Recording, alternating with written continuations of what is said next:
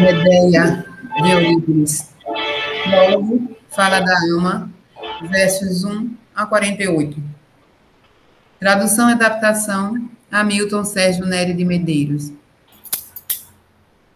Ah, se aquele navio.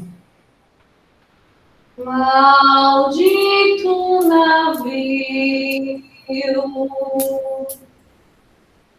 Nunca tivesse saído de Argos para a terra dos cocos, passando pelas Simplégades. Oh.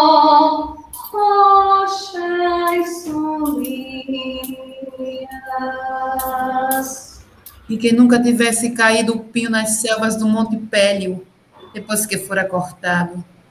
E que nunca tivesse sido armada com remos, as mãos dos melhores homens desse barco. Maldito barco! Maldita expedição dos argonautas! que foram à procura do velo de ouro para o rei Pélias. Ai, minha senhora, Medeia, estaria aqui agora comigo e não teria atravessado as muralhas da terra de Ioco. Mas seu espírito fora perturbado por esse amor doentio por Jazão. Maldito amor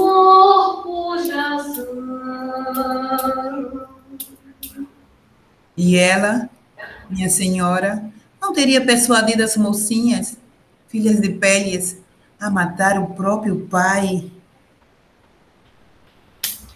Quanta crueldade! Ai, quanta dor eu sinto agora. Minha senhora deveria ter ficado aqui comigo e não ter partido para habitar a terra coríntia com aquele homem Jazão! e os filhinhos. Mas a sua decisão foi agradável aos olhos dos cidadãos dos quais ela chegou nessa terra aí. A terra coríntia.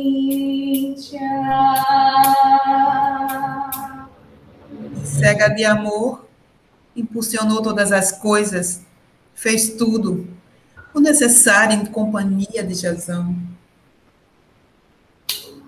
Eis o dilema da mulher: salvar o lar, jamais devendo estar em desacordo com o marido. Mas nem tudo é perfeito. No início, os olhos brilham, tudo ganha vida com amor, mas logo o encanto se desfaz. Agora tudo se tornou odioso para minha senhora Medeia. Agora, Medeia odeia tudo e todos.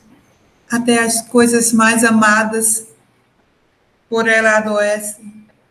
Culpa de Jazão, causa desse amor doentio que transformou Medeia, depois de ter pisado nesta terra.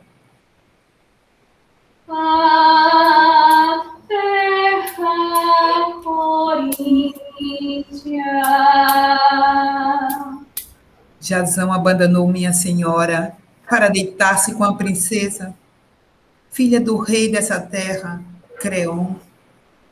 Ai, quanta humilhação para minha Medeia e seus filhinhos. Quanta humilhação.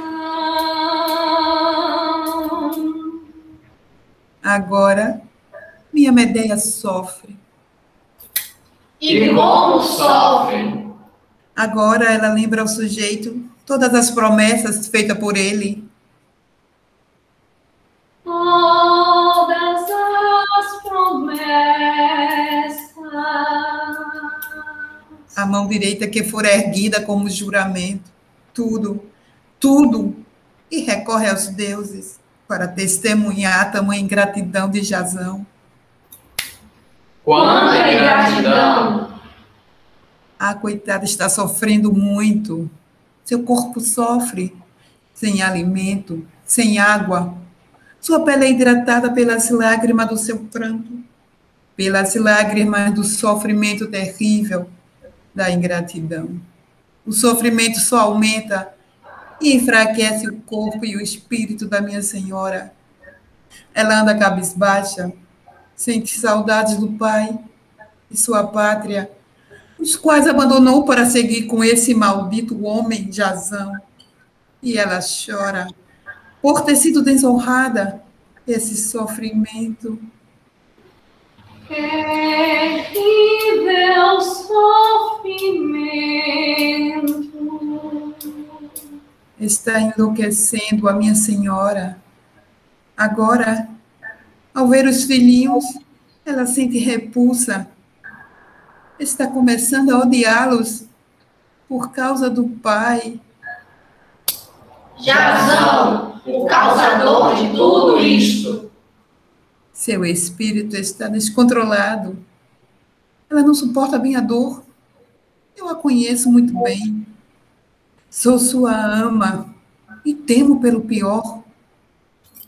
Sofro e temo pelo pior.